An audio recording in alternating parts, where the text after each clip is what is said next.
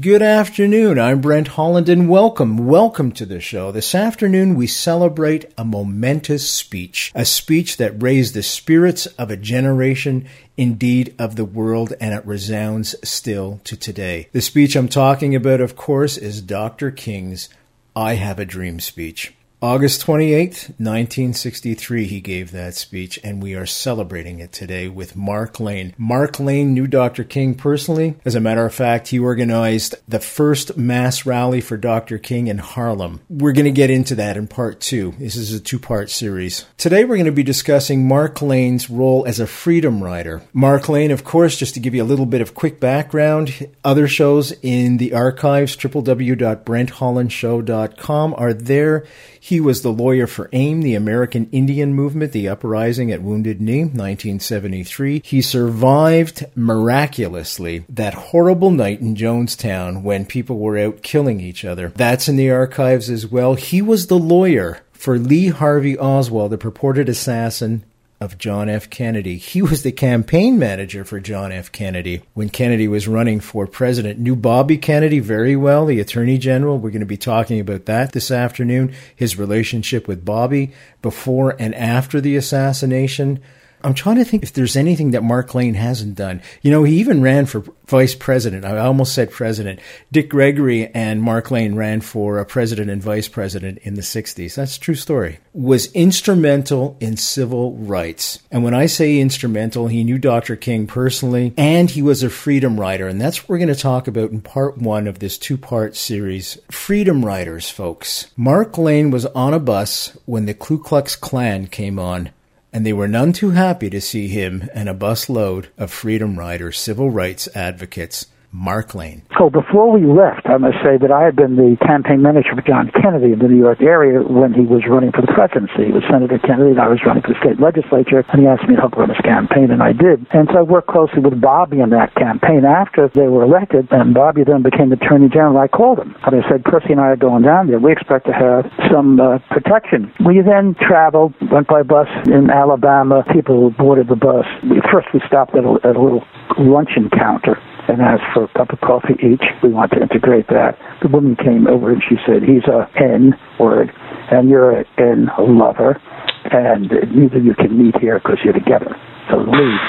And we got on the bus, and a group of people, members of the Klan White Citizens Council, came on, and they had clubs. And they're coming down, we in the back of the bus. They came on, and I said to Percy, Do you believe in nonviolence? He said, Not right now. I said, Neither do I. This afternoon, Living History, Mark Lane, The Freedom Riders, and Dr. King, right now on Brent Holland.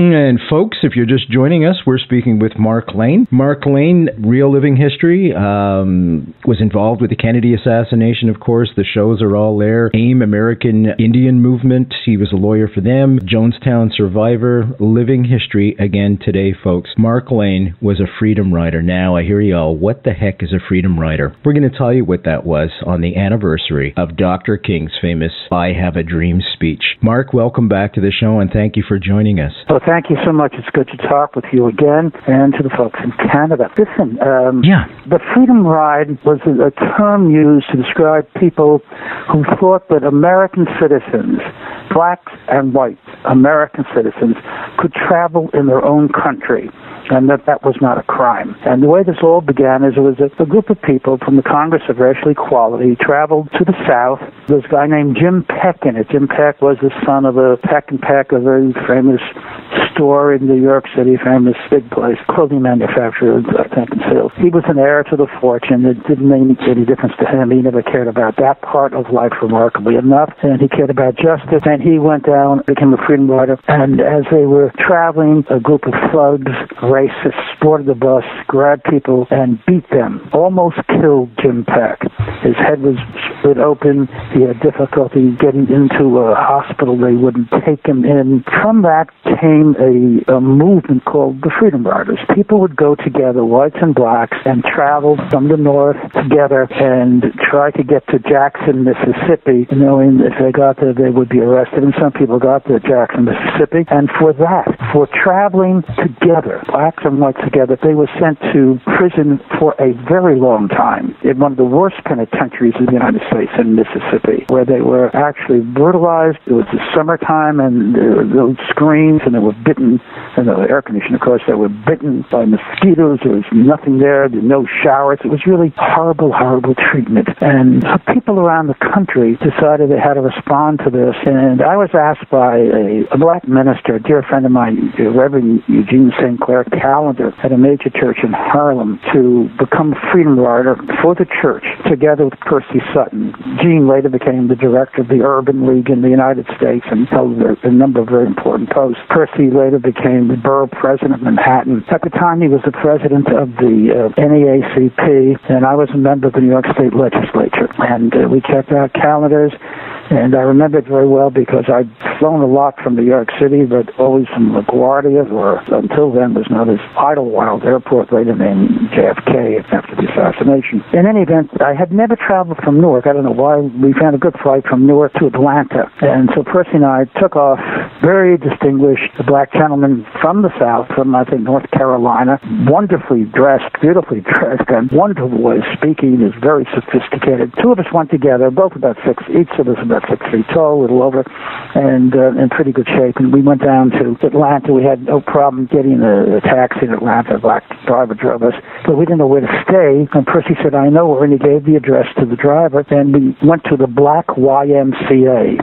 where I am sure no white person has ever been before. You know, Mark, uh, sorry to interrupt you, but I had no idea the YMCA's were segregated as well. Everything was segregated. Wow. Everything, every, I mean, everything was segregated in America. In Washington D.C., there was restaurants were segregated. Restaurants were segregated. I went down there with Howard University and started to integrate restaurants that were segregated in the 1950s. My father, before that, had gone down to, he was an accountant, he had a case, and he went down there, he went to Washington, D.C., and he was picked up by a taxi driver, and he came back and told us this. This is, this is in the 40s late 40s, he talked to this taxi driver who was black, and he said, you know, the veterans are given white taxi cabs so that everyone will know the war just ended. These are the veterans, and patronize them if you can. And he said, except that black Americans, even though they're veterans, even wounded veterans who came back, were not allowed to have white taxi cabs. They're only for white veterans. There we were, and we stayed this black YMCA, and Percy had a great sense of humor. These little black, elderly black men was sitting around there staring at me, and we just had a little cachet case each in a little, little bag. Percy bent over, and I said, you have to know how sophisticated was, how beautifully he spoke. He said, that's all right, Mr. Mark. I'll take your luggage for you and everybody stared. Of course, he was just joking, and but it was like the most embarrassing moment on the trip. And there's a lot of ones who were still ahead of us. And I saw him later up in the room, and he couldn't stop laughing every time he thought about it. Just, I think I'm going to get even with you for this one day. Of course, I never did. We then traveled, went by bus in Alabama. People boarded the bus. First, we stopped at a, at a little luncheon counter and asked for a cup of coffee each. We want to integrate that. The woman came over and she said, he's a N word, and you're a N lover, and neither you can meet here because you're together. So leave. And we got on the bus, and a group of people, members of the Klan White Citizens Council, came on, and they had clubs. And they're coming down, we in the back of us. When they came on, and I said to Percy, do you believe in nonviolence? He said, not right now. I said, neither do I. We had a card attache case. I'd say we each were over six feet tall. We stood up and we blocked the aisle and we raised them. And the first guys that came toward us were going to get injured. There's no question about that. They looked around and they left. Oh, before we left, I must say that I had been the campaign manager for John Kennedy in the New York area when he was running for the presidency. It was Senator Kennedy, and I was running for the state legislature, and he asked me to help run his campaign, and I did. And so I worked closely with Bobby in that campaign. After they were elected, and Bobby then became Attorney General, I called him. And I said, Percy and I are going down there. We expect to have some uh, protection on this trip with two American citizens traveling in America. We expect some protection. And he said, well, it's better that you don't go. It's a Yachting call for advice. I'm just telling you what we're doing what we want. In any event, there was no protection. And we went, stayed at the home of some really courageous black lawyers in Alabama, and then we took a plane to Jackson, Mississippi, because no one had tried to integrate the airport there. And we landed in Jackson, Mississippi, and it was a new airport, very fancy. The airport was basically deserted. There was, I only saw one person. There was an elderly woman in the corner. Well, I would probably wouldn't call her elderly if I saw her now because of my age. But anyway, she seemed elderly then. I was very young. It was 1960, June 1960. She was knitting, and two men walked up to us. One was really dressed in a fancy uniform. He was the chief of police and with him was another guy, lieutenant or something. And he said, you know, Mr. Lane? I said, yes. He said, well, you can't stay here. And I said, why is that? He said, because you're together with him, pointed to Percy Sutton, and there might be a disturbance of the peace if you stay here. I looked around, I said, that little old lady over there who's knitting, if she starts something, Chief, I think you and your troops can take care of her. But of course, it had nothing to do with disturbing the peace. And then we were arrested for being together in an American city, in America. Member of the state legislature, head of a civil rights organization, arrested the airport for just being there. And uh, he said, we sat in the back of the of the car, and the chief said, You're really a member of the state legislature? I said, Yes, I am. He said, I heard about you. Have you seen our state capitol? I said, No. He said, What's yours like? I said, It's not much. It's an old It's an old building. It's not really very attractive. He said, Let me see ours. And he took me to this beautiful building. He said, That's our state capitol. I said, Very nice. And then he said, Have you seen the old one we had with the purple dome? I said, No. He said to the driver, Take him to the old one. So we went there and told him I thought it was very nice. But I realized, of course, that Percy had been excluded. He was not talking to him. He wouldn't even look at him. He just talked to me. And so I didn't want this to go on this way any longer. So I said, I want to thank you, uh, Chief. He said, what for? I said, because, you know, we traveled from New Jersey here to Jackson, and the biggest problem we had, because we stayed together. We stayed in the Negro YMCA. He said, you what? I said, we stayed in the Negro YMCA in Atlanta. And then we stayed at some homes of some wonderful lawyers in Alabama. But the only thing we had in mind was the problems. How are we going to get into Jackson from the airport? Because there would be no cab that would take the two of us. So I want to thank you for giving us this integrated ride into, into the city. And, he turned to, that was the end of our friendly relationship. He turned to the guard and to the driver, the lieutenant, and said, take him to the jail. Oh. So we went to the jail, and immediately we were separated. He was sent sitting, Percy was, we were handcuffed. Percy was sent to the Negro section. I was, I was sent to the white section. I've been arrested maybe 20 times in the civil rights movement. It's, it's uh, people knew that I was going there. The press knew I was going there. It was not like other people who had, uh, who didn't know what was going to happen. But even so, the second that, and I got better protected than any freedom rider ever. Most of these guys were young kids, young girls, boys. They were in Mississippi for the first time, as was I, but everybody knew I was there, and I knew, felt well protected. But I tell you, when that jail door slams and you're hmm. alone in there and you have no power and your life is decided, everything about your life is uh, decided by someone else, it's a bizarre feeling.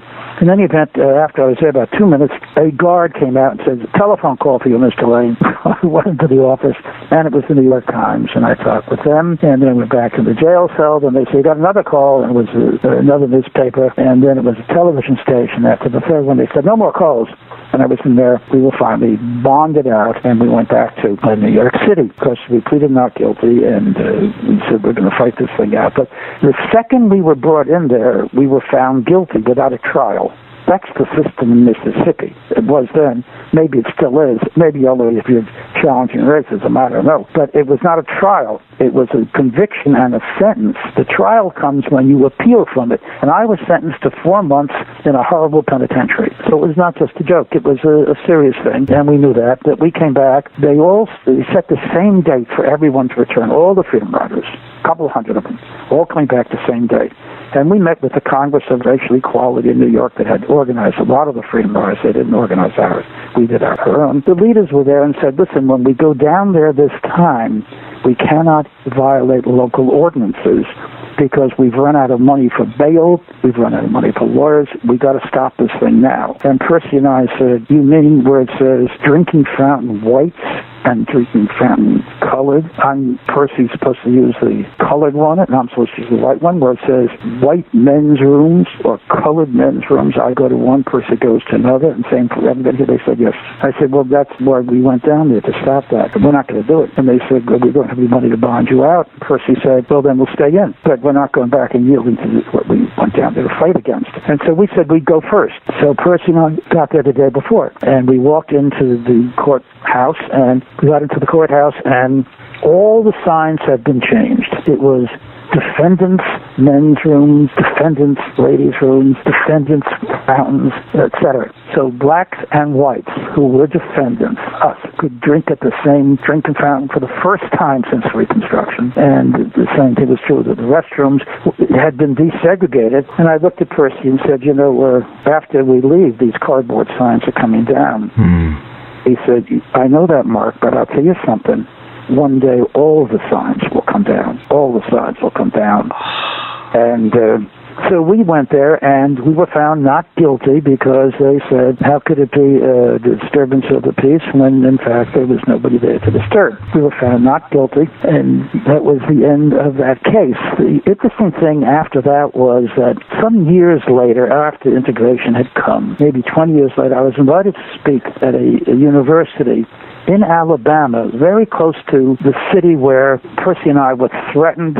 It was a bus station cafe where we had been threatened and they refused service to us. Percy and I went there originally, but now I was on my own and I went back as was a lecturer in a college in a town in Alabama. It was about the Kennedy assassination. I asked one of the students there to drive me to that bus station. I wanted to be back there. And there was the same luncheonette that I'd been there 20 years before. It had aged, but not graciously. I sat in the corner and I looked at the menu and I thought of Percy. And for a moment he was there beside me, smiling, as I saw a couple of young black teenagers enter the restaurant, order hamburgers and cokes, and laugh about some private matter. They had no idea of the drama that had been played out there 20 years before in that same room. Then the waitress handed me a menu, and I glanced at it without ordering, and I left.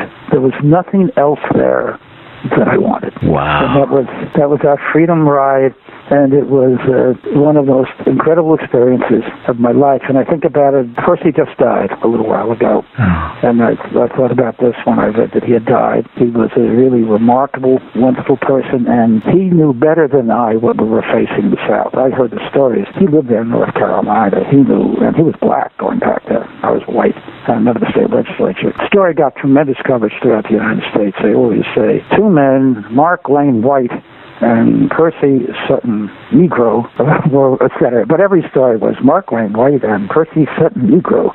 and uh, so that, that was the story, and that encouraged other people. But the bravest people were the young kids who went, and the bravest people, of course, were the people who stayed there. We were just there for a few days, but the people who stayed there, who lived there, who had to fight against this rage, had to rage against our lives every single day. And, you know, we played a small part because we helped to publicize it, but uh, the people who stayed behind, they paid a, a much higher price. But Mark, talk about chutzpah on yours and Percy's part because you had no idea if you were going to be killed, just taken out and lynched, as so often happened in the South. So that's chutzpah and courage beyond belief, folks. We're speaking with Mark Lane, of course, today, and we're celebrating the anniversary of I Have a Dream, that famous speech by Dr. Martin Luther King Jr. Mark was right there, as always, in the thick of things, and as he just said, he was talking with Bobby Kennedy. Now, my question leads up to Bobby Kennedy. What was his reaction? You had said he had warned you not to go, but obviously the Kennedys kind of changed at that point. You, Well, you I'll tell you what they did. That's the finish. But I'll tell you, the Kennedys, John Kennedy made a statement that the Freedom Ride should stop, that they were just causing a problem. But you know, the problem was that blacks and whites were not allowed to travel together in their own country. None of us were causing a problem. We were exposing the problems. That was Kennedy's first position, John Kennedy. And later, when I came back, and I criticized Bobby, I said, we asked for protection. They almost killed us down there. And he said, I don't know what Mark is complaining about. We had FBI agents on the buses wherever he was. Well, what, they going to be witnesses to our murder? I, I didn't, they were supposed to protect us because we were exercising rights as American citizens traveling through the country, our own country. Mm-hmm. I mean, you know, if, we could have done that in France or Germany, a country we'd beaten not too long before in an international war, World War II. We could have traveled to Japan together, another country we defeated. We could have traveled to Italy, a country which was part of the Axis in World War II. We could have any of those places, England, France, Sweden, Norway, any place, and would not have had a problem. And our problem was in our own country. I thought that the President and the Attorney General had a responsibility to make us, at least as, and in Canada, of course, we could have traveled as well, but we, they had a responsibility to make our country at least as democratic and as decent as the countries to the north and south of us and all throughout Asia and Europe. But they declined to do that until the American people said, enough, it's got to stop. And now, of course, it's a different mm-hmm. world here. As I said, you go back to that, that coffee shop now, the blacks and whites eating there. And they, they don't even, the young kids, they don't even know what had happened there before. Unbelievable how it changes. What was the turning point for the Kennedys to turn their position around on civil rights? I don't know if there was one thing, but it, it, the civil rights movement had become extremely important, very important. And Dr. King, of course, was the great leader, the greatest leader leader, in my view, in the history of America because he had insisted, he talked about courage. I mean, he went to jail so many times, never knew if he was going to yeah. live.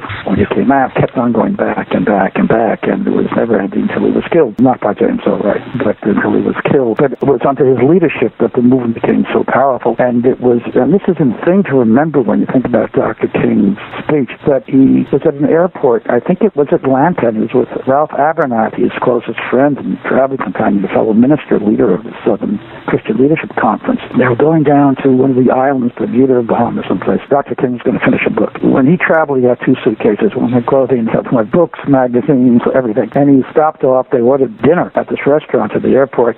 Martin went back and bought some magazines. And he had a copy of Ramparts, which had it on the cover was this Vietnamese girl who was naked and just napalm had dropped. And she was, I don't know if you remember the cover. It was just heartbreaking. This young girl, little girl. Oh, that's crying. that famous picture of that nine-year-old little girl running naked after uh, the napalm's right in the back of her. He saw that, and the steak arrived, and Martin looked at it and just pushed it away. And Rob said, "Doesn't it taste good?" Because he had taken one bite and put it away. It Doesn't it taste good? He said, "Nothing will ever taste good to me until we come out against this war."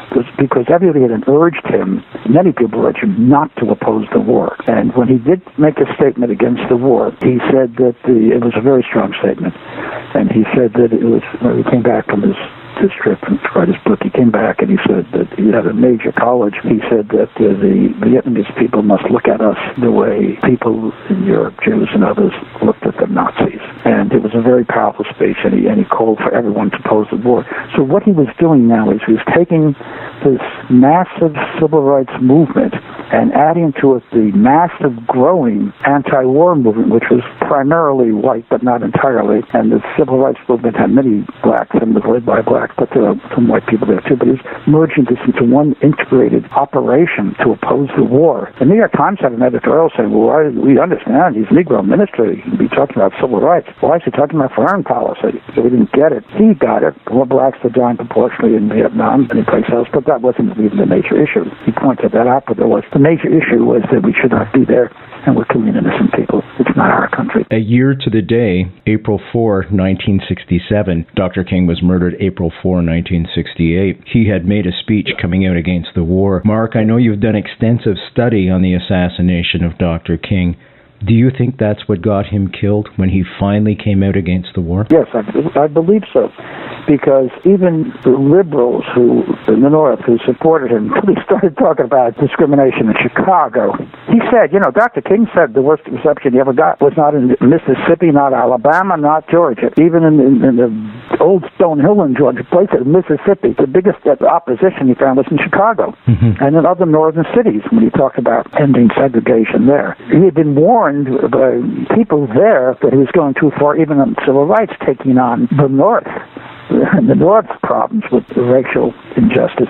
so he was losing some of that support. But then when he came out against the war, there were many people said that he should not be involved in that. He's a black minister. He should be talking about civil rights, and that weakened him a bit. And it encouraged people. And the the FBI had a destroy King squad. I interviewed an FBI agent, Arthur Murtagh, who worked for it, and the idea was to destroy Martin Luther King. And of course, Hoover had a tape sent to him, which he felt showed that Dr. King was involved in uh, sexual activity with someone who was not his wife He couldn't tell anything because it was a video, the audio tape. He couldn't even tell anyway. But at the same time, Dr. King was saying, "We're putting together a documentary. Let me be send tapes to me." And so they got thousands of tapes, and it took months before Dr. King even got that tape because it got lost in all the rest. But when he did, he met with the, Andy Young and the other people around him, Ralph, all these guys who were part of his team, and he said they want me dead because Hoover had it sent and said, in essence, if you don't kill yourself, this will be released.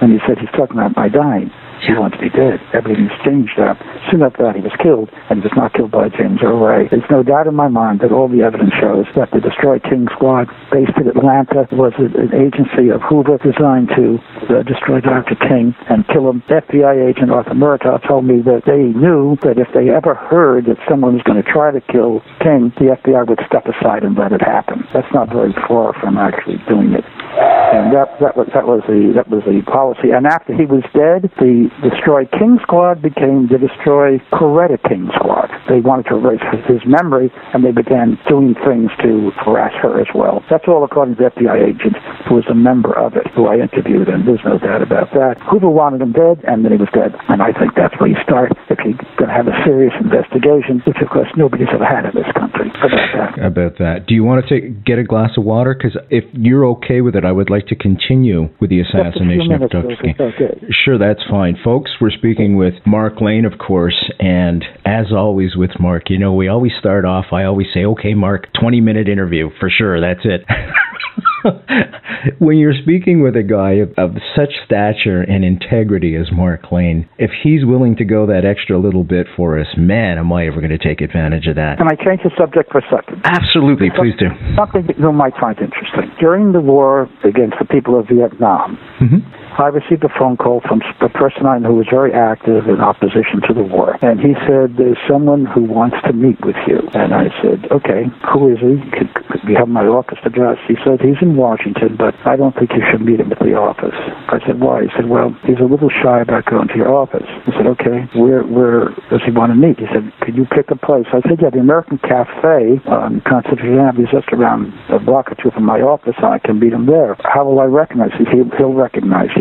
So we agreed to meet later that, that lunchtime, a little before or after lunch, and a, a very slim, small Vietnamese man, young man, was there. And he said, You're Mr. Lane? And I said, Yes. He said, Can I talk with you? I said, Sure. He said, I'm a pilot in the Vietnamese Air Force. Ah, the Canada story. Okay. Do you know the story? No, but we were supposed to discuss it. If you want to go with that right yeah. now, that's great. Okay. It's a story that nobody knows. I know, I know, I know. I hear you all right now, but I had to cut the show somewhere. It was originally supposed to be a 25 minute interview maximum, and it turned into, with Mark Lane as always, because this guy's living history. If he's going to give me the time, I'm going to take advantage of that. It turned into a little over an hour long.